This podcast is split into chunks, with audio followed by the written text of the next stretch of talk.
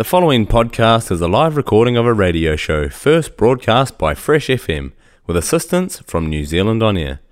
Fresh FM is a community access media station based in Te Tauihu, the top of the South Island, New Zealand.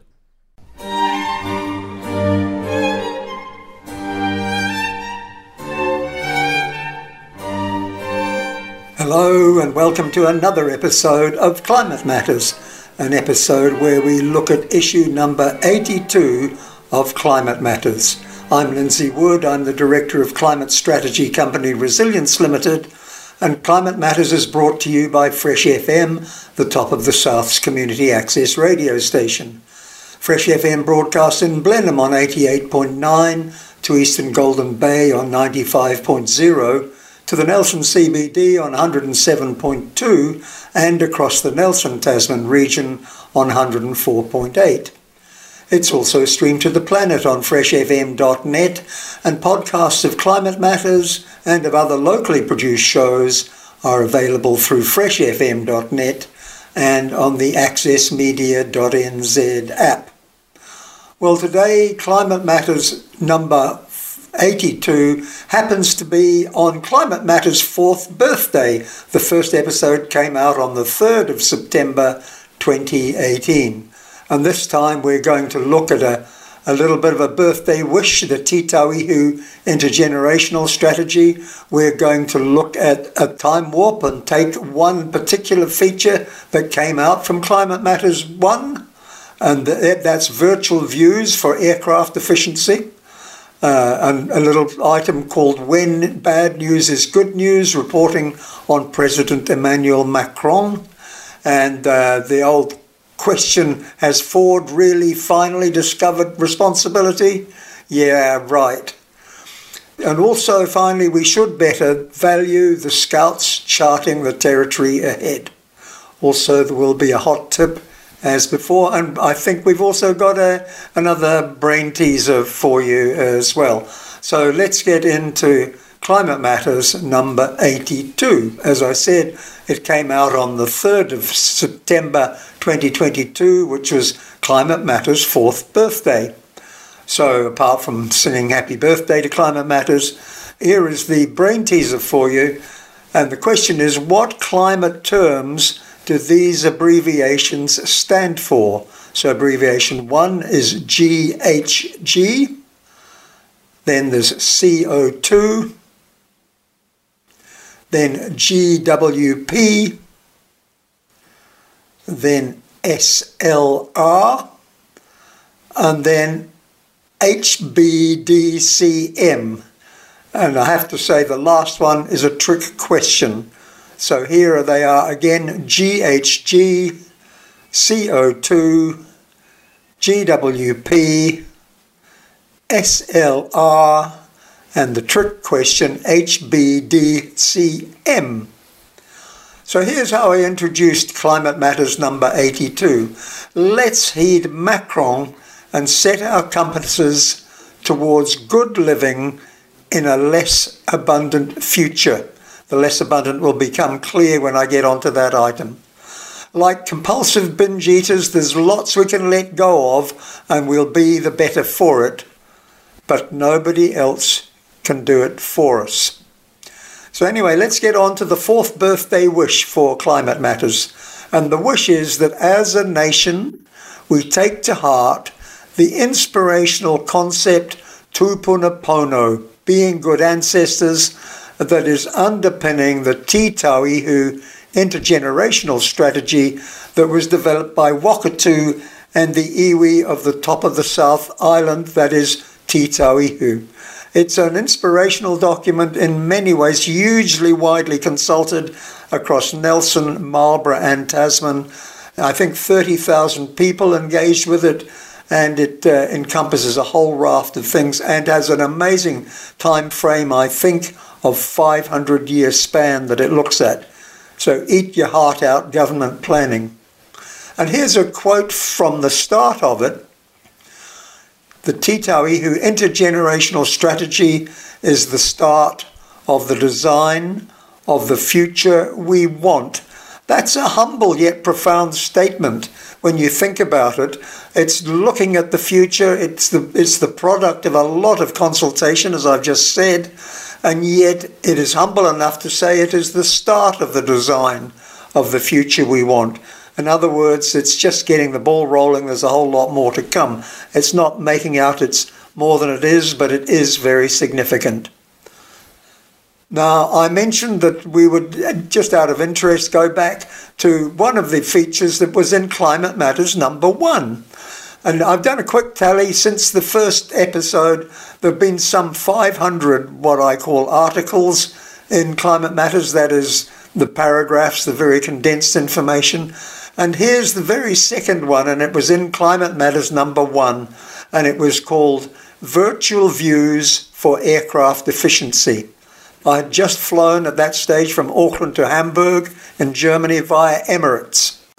And their in flight information reported as a climate change innovation replacing the windows in a plane with LCD screens that were fed by live external cameras. And you have to think, why on earth would they do that? Well, it's essentially to save weight and therefore travel time and also fuel. And according to the in flight information, an astonishing 30% of a plane's weight is due to the windows and the structure to frame them. Now, I suspect that 30% is on a plane's fuselage, but I may be wrong. That's still an incredible amount. So, how would you like the idea of flying in a plane with uh, LCD screens instead of windows? Uh, it gets a little bit of getting my head around it. But on the other hand, when you think a long haul flight, you spend half your time in darkness anyway, and the other half maybe you'd get a better view. I don't know. Okay, getting on to the next one. When is bad news good news? And it is when it drags the wool from our eyes. At last, a leader with the guts to tell us what we need to know. President Emmanuel Macron, in his End of Abundance speech, has gifted the world a desperately needed touchstone to frame the challenge ahead. Let's roll our sleeves up and face that challenge of navigating to a fulfilling society that flourishes with far less energy and stuff than we currently think we need. And here's an actual extract from a quote of President Macron, obviously a translation into English. What we are currently living through is a kind of major tipping point or a great upheaval. We are living the end of what could have seemed an era of abundance. The end of the abundance of products, of technologies that seemed always available, the end of the abundance of land and materials, including water. That's a very serious statement from a very serious person. We should try to get our head around that. What we are currently living through is a kind of major tipping point or a great upheaval. We are living the end of what could have seemed an era of abundance, the end of the abundance of products, of technologies, that seemed always available, the end of the abundance of the land and materials, including water. Now, moving on to one of the organisations that's not helping the loss of abundance. Has Ford finally discovered responsibility?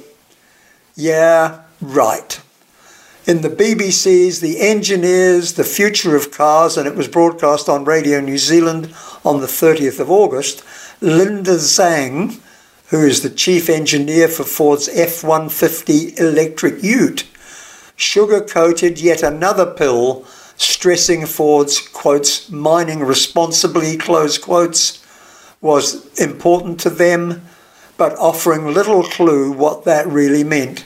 Her claims the F 150 quotes causes 64% less harm to the planet, has a life cycle cost a fraction of internal combustion engines, and sells itself, quotes, in two minutes. Ford actually closed their pre orders at 200,000, although the model's not out yet. But those comments invite comment from us. If so, A truly responsible firm would have launched the F 150 years ago. And if, if you recall that my writing about the, um, the groundswell tractor protest about a year ago, it made the point that they should be protesting the vehicle companies and federated farmers themselves, not the government legislation to try and reduce our emissions. Then you will recall that I had something to say about Ford and about Toyota and others then. Still, get the F 150 here as soon as possible and stop bringing in internal combustion engine models. We have to stop that suicidal nonsense. I'll give a link to the BBC program where that was. And then here's a quote uh, from scientist Anna Benny People are still investing in dairy farms and they will not pay back in the next seven to ten years. And she is talking, um, uh, quoted in a, a stuff article called Fonterra Faces a Non Dairy Future. Now, let's get on to the wonderful people that are scouting out the territory ahead. We should better value the fantastic scouts charting the territory ahead.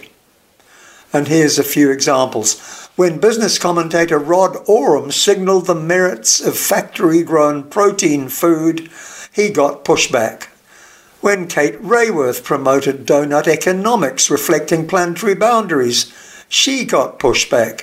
Even Climate Matters 79 got pushback, reporting on Regenesis, George Monbiot's new book on food, and including references to precision fermentation.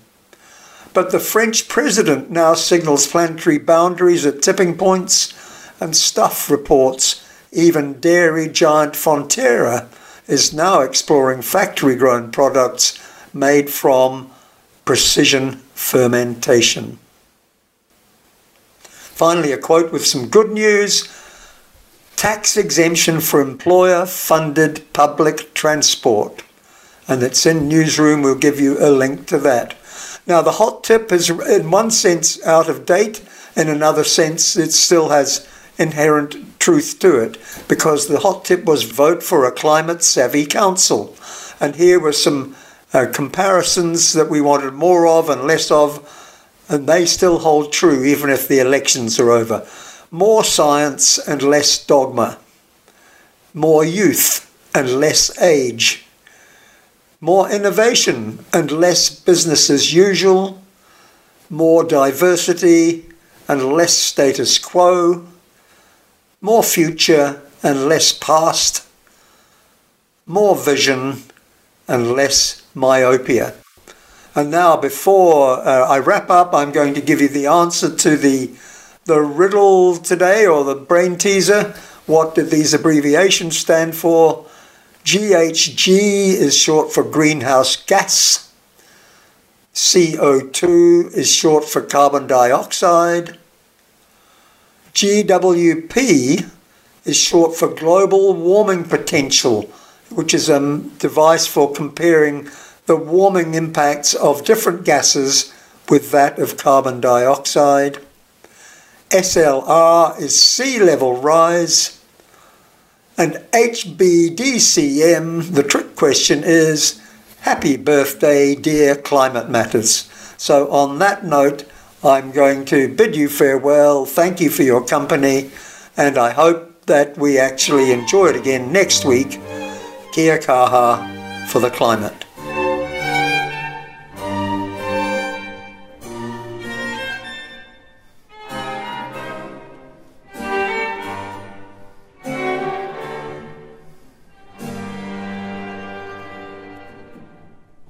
The podcast you just listened to was a live recording of a radio show, first broadcast on Fresh FM, the top of the South's community access media station, with support from New Zealand On Air.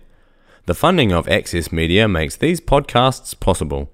To find similar programs by other community access media stations, go online to accessmedia.nz.